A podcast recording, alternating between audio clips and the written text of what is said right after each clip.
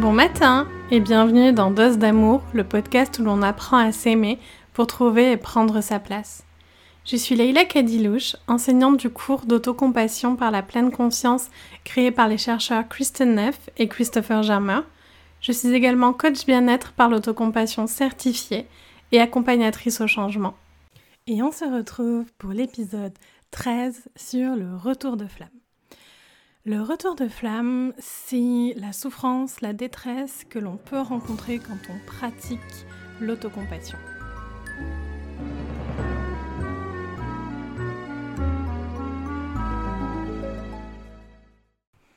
Alors, quand on pratique l'autocompassion, il peut se passer trois choses.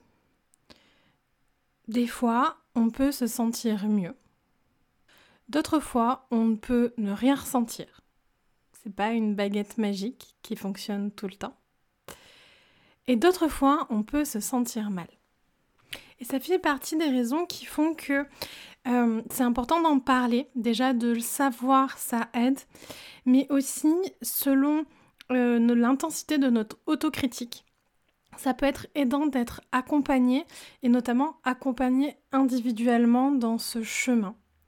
C'est aussi pour ça que c'est très important quand vous choisissez euh, un coach ou un accompagnant, peu importe, de prendre une personne qui est correctement formée, euh, qui a euh, connaissance de ce retour de flamme et qui est assez formée, assez équipée pour vous accompagner dedans. Le retour de flamme, il peut prendre plein plein de formes différentes, vraiment.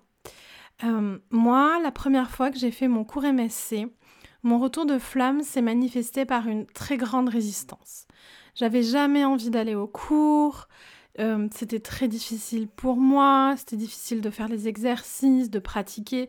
J'étais toujours très contente après les cours, je me disais mais je comprends pas pourquoi c'est aussi difficile. Et c'est en parlant avec une des enseignantes que j'ai pris conscience que euh, c'était mon retour de flamme. La deuxième fois que j'ai fait un cours MSC, mon retour de flamme, il s'est manifesté par une très grande colère. J'étais énormément en colère pendant les pratiques. Euh, pas en colère contre quelqu'un ou quelque chose en particulier, juste beaucoup beaucoup de colère. Et j'avais en fait beaucoup de colère à évacuer. J'ai euh, vu plein de retours de flamme très différents dans euh, les personnes que j'ai accompagnées. J'ai vu des personnes avoir des douleurs physiques pendant la pratique et des douleurs qui s'arrêtaient au moment des pratiques. Donc euh, c'était un retour de flamme.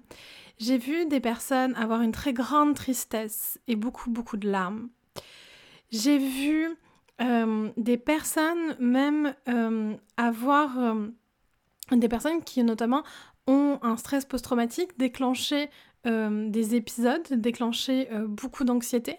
C'est aussi pour ça que c'est important euh, d'avoir des accompagnants, ben, d'autant plus si vous avez un stress post-traumatique qui soit formé, qui soit formé et informé de ça.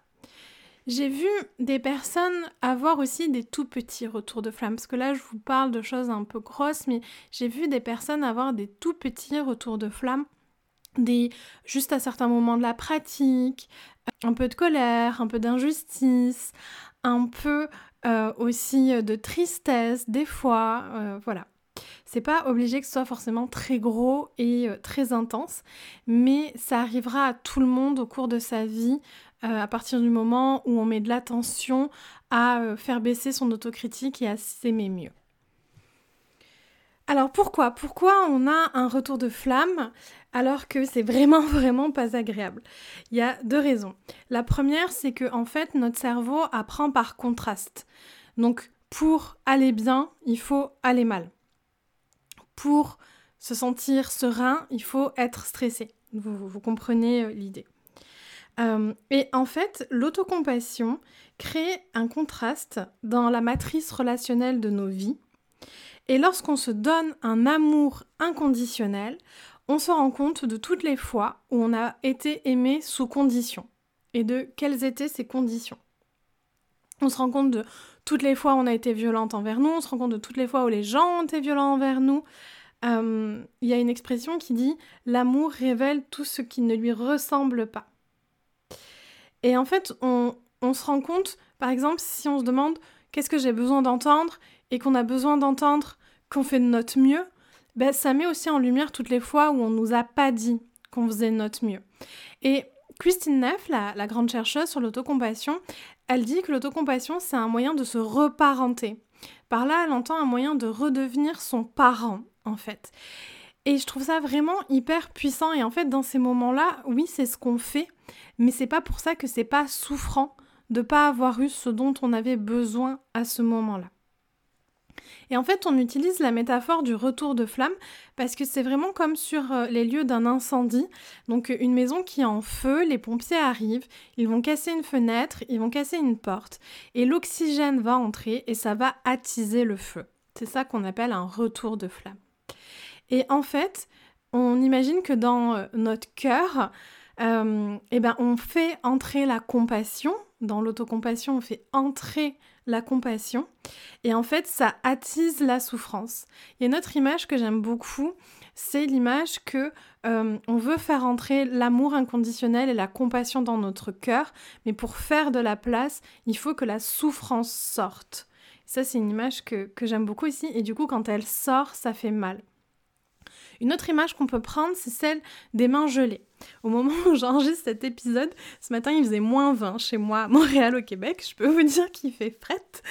Euh, et euh, donc quand on a les mains qui sont très très froides, quand on se met au chaud, quand on commence à les réchauffer, avant de se réchauffer, ça fait mal en fait.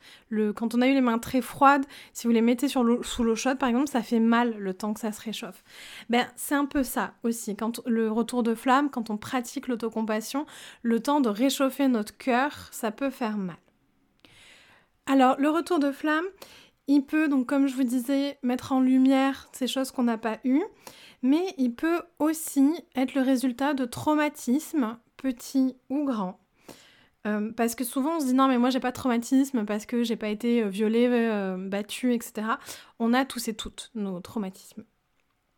Il peut aussi évoquer des souvenirs douloureux et il peut aussi évoquer des messages intériorisés de l'oppression culturelle qu'on subit. Donc si vous faites partie de minorités qui subissent des oppressions culturelles, le retour de flamme peut aussi prendre cette forme-là. C'est important de le noter. Et donc ça peut être euh, un isolement mental, euh, je suis euh, toute seule, je suis en raté, je suis trop nulle, j'y arriverai jamais. Ça peut être aussi sur le plan émotionnel de la honte, du chagrin, de la peur. Ça peut être des douleurs, des courbatures physiques, euh, ça peut être euh, des comportements. Comme je vous disais, moi j'avais une grande résistance, je fuyais les cours, euh, tout ça. Et le retour de flamme, ce qu'on appelle le retour de flamme, intervient hein, quand on pratique l'autocompassion. Donc quand vous pratiquez l'autocompassion ou des pratiques proches de l'autocompassion, amour de soi inconditionnel, quand vous travaillez sur votre confiance en vous, tout ça. C'est euh, le retour de flamme, c'est vraiment quand vous êtes en train de pratiquer ça et que ça vous fait mal. Par exemple, euh, si vous pratiquez euh, la pose d'autocompassion, ben ça pourrait être pratiquer la pose d'autocompassion et vous sentir très triste en vous rendant compte que vous n'êtes probablement pas beaucoup à vivre ce que vous vivez ou euh, à la fin, là, dans le, moment où on fait bienveillance envers soi, dans la pause d'autocompassion, je vous renvoie à l'audio hein, précédent, euh, si vous ne l'avez pas fait, si vous prenez euh, le podcast en cours de route. ça peut être aussi, au moment de la bienveillance envers soi, vous vous dites, euh, je fais du mieux que je peux, comme je vous disais, vous rendre compte qu'on vous l'a pas beaucoup dit, euh, ou euh, peut-être vous dites je t'aime et je suis là pour toi, et de vous rendre compte que là dans vos vies il n'y a personne pour vous dire ça, et là ça crée une grande tristesse par exemple, mais c'est ça, le, retour de flamme. la bonne nouvelle, que j'aime toujours dire dans le cours d'autocompassion en pleine conscience, c'est que ça veut dire que ce que vous faites, ça fonctionne. Ça veut dire que le, ça veut dire que le travail que vous entreprenez là fonctionne et que le processus de guérison est en marche. Alors des fois, ça peut donner l'impression, surtout quand on a un gros retour de flamme, que c'est un peu une explosion dans nos vies. En fait, c'est plus une éclosion qu'une explosion. Et vraiment, euh, vous rappelez que vous êtes en train là de euh, vous reparenter en fait. Donc il y a vraiment un processus de guérison qui se met en place. Euh, l'autocompassion à elle seule n'est pas une thérapie. Il y a une thérapie qui existe qui s'appelle la thérapie centrée sur l'autocompassion. L'autocompassion, la pratique de l'autocompassion à elle seule n'est pas une thérapie tant qu'elle n'est pas faite avec un ou une psychologue formée, mais ça a quelque chose de thérapeutique en soi. Et Paul Gilbert, euh, le chercheur dont je vous ai déjà parlé, qui est au Royaume-Uni, euh, dit que en fait, le retour de flamme est souvent associé aux peurs qu'on a sur la compassion. C'est-à-dire qu'on n'a pas peur de l'autocompassion en soi, mais du malaise qu'on pourrait ressentir. Et euh, je trouve ça vraiment intéressant de voir aussi que ce retour de flamme peut prendre naissance dans nos croyances qu'on a sur euh, l'autocompassion. Je vous laisse écouter l'épisode sur les croyances sur l'autocompassion, mais notre retour de flamme peut prendre naissance dans ça. Et en soi, le retour de flamme n'est pas problématique, euh, n'est pas particulièrement dangereux, mais c'est notre résistance innée au retour de flamme qui cause tant de souffrance. La résistance, c'est le fait de croire que les choses devraient être différentes, c'est le fait de vouloir que les choses soient différentes. La résistance, c'est l'opposé de la pleine conscience, puisque dans la pleine conscience, il y a une conscience du moment, mais il y a aussi une acceptation du moment. Et on doit toujours honorer notre résistance, car elle nous a permis de survivre. Si ça vous intéresse, je pourrais faire un épisode entier sur la résistance. Mais la pleine conscience et l'autocompassion, ce sont les ressources qui nous permettent de faire face au retour de flamme avec moins de résistance et par conséquent moins de souffrance. Ce qu'on dit, c'est que quand on résiste, ça persiste. En fait, dans les faits, on peut rester avec seulement la douleur du retour de flamme et pas la souffrance. Je m'explique. Admettons que je suis stressée et que je résiste très fort à ce stress. Je vais quand même subir le stress. Il ne partira pas pour autant. Mais en plus de ça, dans ma résistance, peut-être que je vais m'autocritiquer, à être trop nulle de pas arriver à me relaxer. Peut-être que je vais mettre en place des comportements qui vont occasionner plus de souffrance, me coucher plus tard, manger au-delà de ma satiété, euh, fumer, boire, euh, voilà. Et donc au lieu de rester avec la douleur du stress, je crée aussi une souffrance. Et en fait, la douleur, elle est là et la plupart du temps, on ne peut rien y faire, qu'elle soit physique ou émotionnelle. Par contre, on peut enlever la souffrance en lâchant la résistance. Et donc, on peut vivre son retour de flamme de manière moins souffrante en laissant aller la résistance qu'on a au retour de flamme. Et ce qui aide vraiment à laisser aller la résistance au retour de flamme, c'est de savoir que ça existe, que c'est normal, que ça fait partie du processus. Et comment on peut identifier sa résistance à son retour de flamme? Ça peut être des tensions musculaires, ça peut être une surintellectualisation, ça peut être une agitation physique, ça peut être, ben, je vous disais, moi j'avais beaucoup de résistance, des difficultés à me concentrer, ça peut être une critique de soi, une autocritique, euh, être absent, euh, zone out de, la pratique qu'on est euh, en train de faire. Ce qui est vraiment intéressant à savoir, c'est qu'au fur et à mesure que vous pratiquez, que vous rencontrez des retours de flamme, ben, au final, ils vont être de plus en plus espacés et de moins en moins forts et de moins en moins longtemps. Est-ce qu'à un moment donné, on n'a plus jamais de retour de flamme? Non, mais c'est de moins en moins souffrant en tout cas. Alors, ce n'est pas pour ça que nous ne devons rien faire quand on rencontre un retour de flamme. Donc, qu'est-ce qu'on peut faire si dans votre pratique de l'autocompassion, vous rencontrez un retour de flamme? La première chose, c'est de créer de l'espace et de laisser le retour de flamme euh, couler un peu à l'arrière-plan. Un petit peu comme une radio là, qui, euh, est une radio qui est là au magasin, puis vous n'écoutez pas forcément euh, la radio. Ensuite, euh, si vous voyez que ça continue à être là et que c'est toujours souffrant, vous pouvez euh, réduire légèrement les pratiques que vous étiez en train de faire. Par exemple, si vous étiez en train de faire la pause d'autocompassion euh, et que vous voyez que c'est toujours très fort pour vous, ben vous pouvez réduire. Si vous voyez que c'est toujours trop pénible, Vous pouvez réguler les émotions en régulant l'attention en fait. Donc, c'est-à-dire orienter votre cerveau sur autre chose de manière consciente. Dans le cours d'autocompassion en pleine conscience, généralement, on conseille une pratique qu'on fait à la session 2 ou à la session 3 qui s'appelle la plante des pieds, où on vient se centrer sur sa plante des pieds.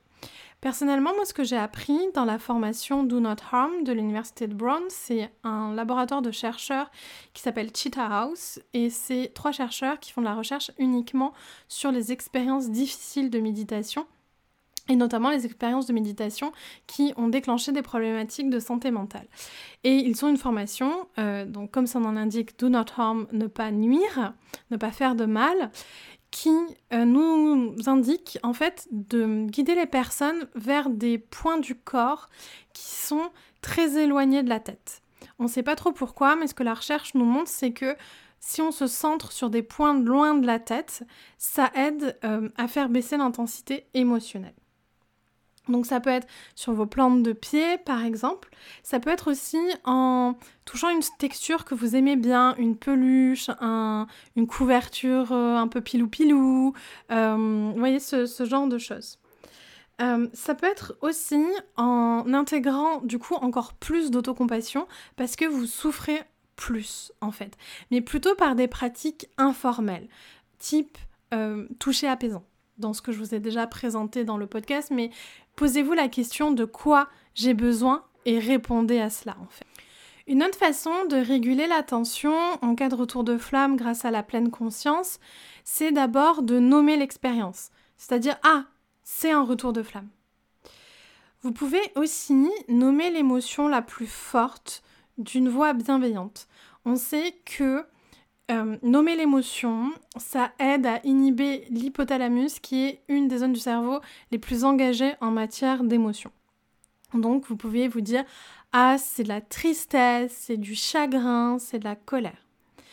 Vous pouvez ensuite aussi aller voir dans votre corps où elle se situe cette émotion, quelle forme elle a, est-ce que ça tire, ça pulse, c'est chaud, c'est froid, qu'est-ce qui se passe? Et par la suite, Allez donc dans un point neutre de votre corps. Cette pratique aussi peut être très aidante en cas de retour de flamme. Vous pouvez aussi vous faire accompagner, que ce soit si ça fait euh, remonter à vous certains traumatismes, je vous encourage vraiment à aller voir un ou une psychologue, qui sont vraiment les personnes formées pour ça. Si vous vous rendez compte que votre autocritique devient plus violent, il y a pas mal d'enseignants du cours d'autocompassion en pleine conscience qui font aussi des accompagnements individualisés. C'est notamment mon cas. Et euh, vous pouvez aussi euh, choisir euh, quelqu'un de confiance et en parler, de préférence quelqu'un qui connaît l'autocompassion. Vous pouvez à tout moment m'écrire aussi. Je me ferai un plaisir de vous répondre et de vous guider si je peux le faire par message. J'espère que cet épisode aura été aidant pour vous et qu'il vous aura plu. Merci d'avoir écouté cet épisode jusqu'au bout. Si tu as aimé ce podcast, tu peux mettre un petit cœur ou un commentaire et le partager, sans oublier de t'abonner. Cela m'aide beaucoup et c'est la meilleure façon de soutenir ce podcast. Si tu as des questions ou tu veux simplement suivre mes projets, je t'invite à me rejoindre sur Instagram et Facebook à leila.lklcoaching. Je répondrai à tous vos messages, j'adore échanger avec vous. Tu pourras notamment savoir plus sur mes accompagnements, la formation Dose d'amour pour apprendre à mettre de la joie et de l'apaisement dans sa vie, et les dates des prochains cours d'autocompassion en pleine conscience.